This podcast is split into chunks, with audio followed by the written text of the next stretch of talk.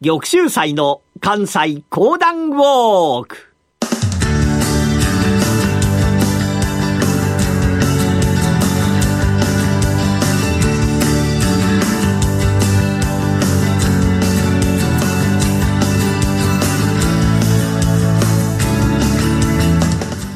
玉州祭の関西講談ウォーク。この番組はなにわの講談師玉田玉州祭さんにこれまで歩いてきた歴史上の人物や出来事にゆかりの深い関西のさまざまな土地をご紹介いただきます。今月お届けしているのは後醍醐天皇や足利尊氏が活躍した太平記の時代のお話。それではこの後玉州祭さんにご登場いただきましょう。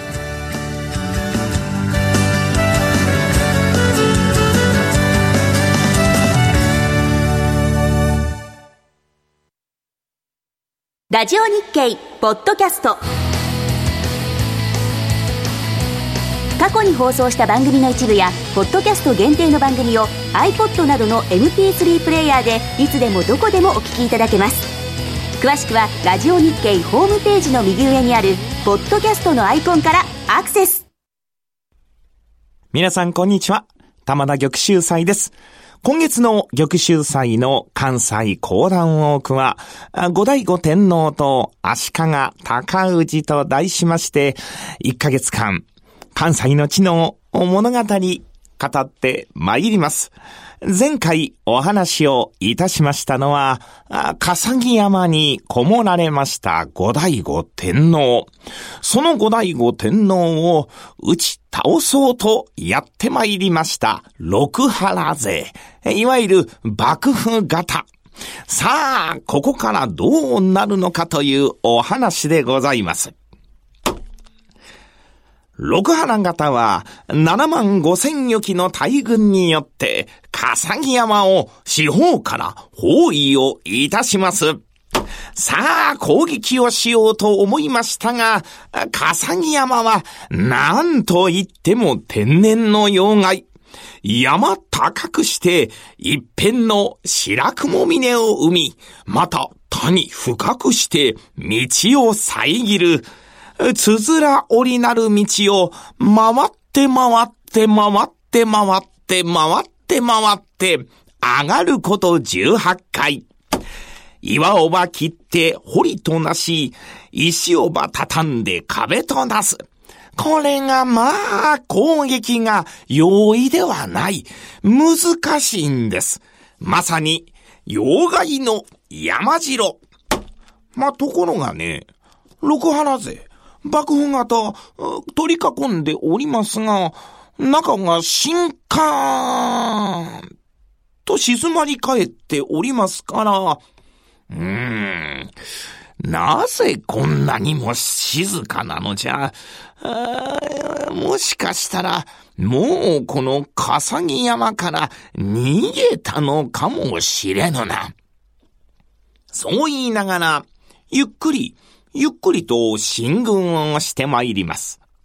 幕府軍は一の木戸のあたりまでやって参りますと、目の前にいきなり現れて参りましたのが、五代五天皇方、三千余機の鎧武者が、運河のごとく、ぎっしり待ち構えていた。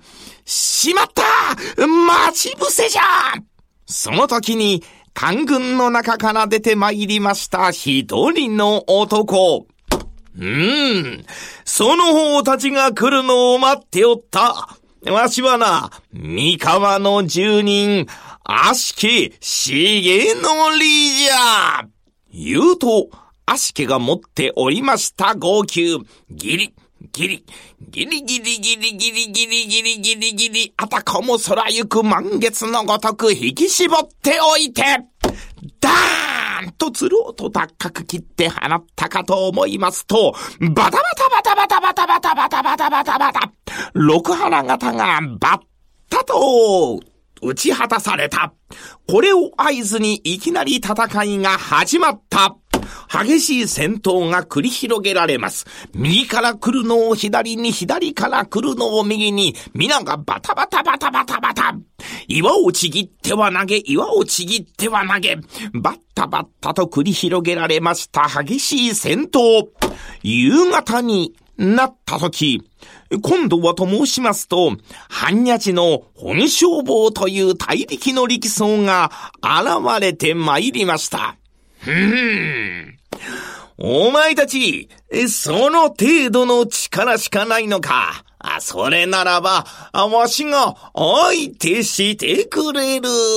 何を幕府方がその立走めがけて突っかかって参りますが、お前たちのような、非力な奴、わしの敵にもならんわ。言うと、いきなり近くにございました岩おば。うん、うん、うん、と持ち上げたかと思いますと、幕府方に向かって投げつけた。バタバタバタバタバタバタバタ。そこにおりました十数人の者たちが、大きな岩の下敷きになる。おいあいつは大力じゃ。あんな奴に勝てるはずがない。皆が逃げようといたしましたが、幕府型の大将が、何を言うか、皆で行けば大丈夫じゃ。あやつはただ一人、我らは何万という人数がおるのじゃ。かかれと言われたもんですから、ああ、それやったら勝てるかもしれんなと今再び行きます。ところが本消防、今再び近くにございました岩尾は、ん、ん、よいしょーと持ち上げたかと思いますと、ブワーサーと投げつける。これはなかなか近寄ることさえできません。同じように、笠木山を攻めあぐねてございました六原勢でございましたが、ちょうど同じ時期に、実は赤坂城にて、楠木正成が挙兵をしてございました。また、他のところでも、いちいち挙兵が出て参りましたから、幕府方、大変でございます。あちらにもまた挙兵、あちらにも敵が出てございます。さあ、これでは幕府方どうすることもできませんから、鎌倉の方へと死者をば送りまして、人数が足りませぬ、どんどんどんどんと兵を送ってくだされと、派兵を要請いたしました。北条高時は、なんと20万7600余機の大軍を鎌倉から出発させた。ところがね、笠木山天然の妖怪五代五天皇がおられました。その場所でございますが、9月の29日、ビュー。強い風が吹いたかと思いますと、ザー大雨が降り始めた。あたりは真っ暗闇。その真っ暗闇に乗じて、幕府型、密かに、笠木山に人数を進ませていたのでございます。おい、用意はいいかああ、こちらの方は、用意はいいぞ。よし。建物の中に忍び込んだらな。燃えやすいところをとにかく燃やして燃やして、燃やし尽くすのじゃ。燃やし尽くしたらそのまますぐに逃げるぞ。ああ、わかっているから。さあ、こんな大雨、大風の中、敵は攻めてこぬであろうと思うておりました官軍側。そんな中で、パチパチパチパチ、パチパチパチパチ、という音とともに火がブワーッと上がりました。おい火が出たぞ。すぐに消せ。すぐに消せ。ところが相手はもう油がついておりますから火がどんどんどんどんと燃え上がる折からの風でございます。風に打たれてさらに大きな大きな火が上がってきた。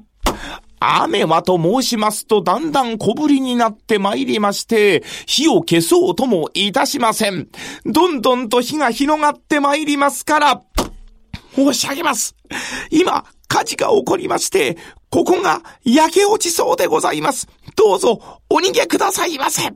五代五天皇は、いた仕方がない。仕方あるまいしからば参ろうぞ。笠木山、その険難なる山を、今度は降りた。そのまま向かいましたのが、赤坂城、楠木正成のところでございます。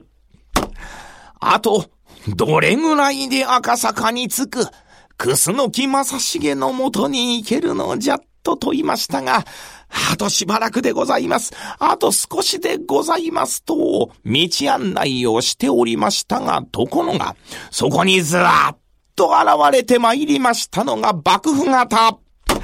なんじゃその方たちは？おお、ここへとやっと参ったか。ああ、我々は、ああ、帝が来られるのを待ち受けておりました。こちらの方へお越しくださいませと、陰銀無礼に挨拶をした幕府方に捕まってしまいました五代五天皇。そのまま、沖の島へと流されるのでございます。さあ、この後どうなるのか、ここから面白くなるところでございますが、この続きはまた次週のお楽しみ。講談師の玉田玉秀祭でした。どうもありがとうございました。山本薫です。大橋弘子です。矢川ゆきです。マーケットトレンドは私たち3人がお送りします。日々変わりゆく投資情報を毎日コンパクトに15分でお伝えします。マーケットトレンドは月曜から金曜夜6時、トコムスクエアから公開生放送。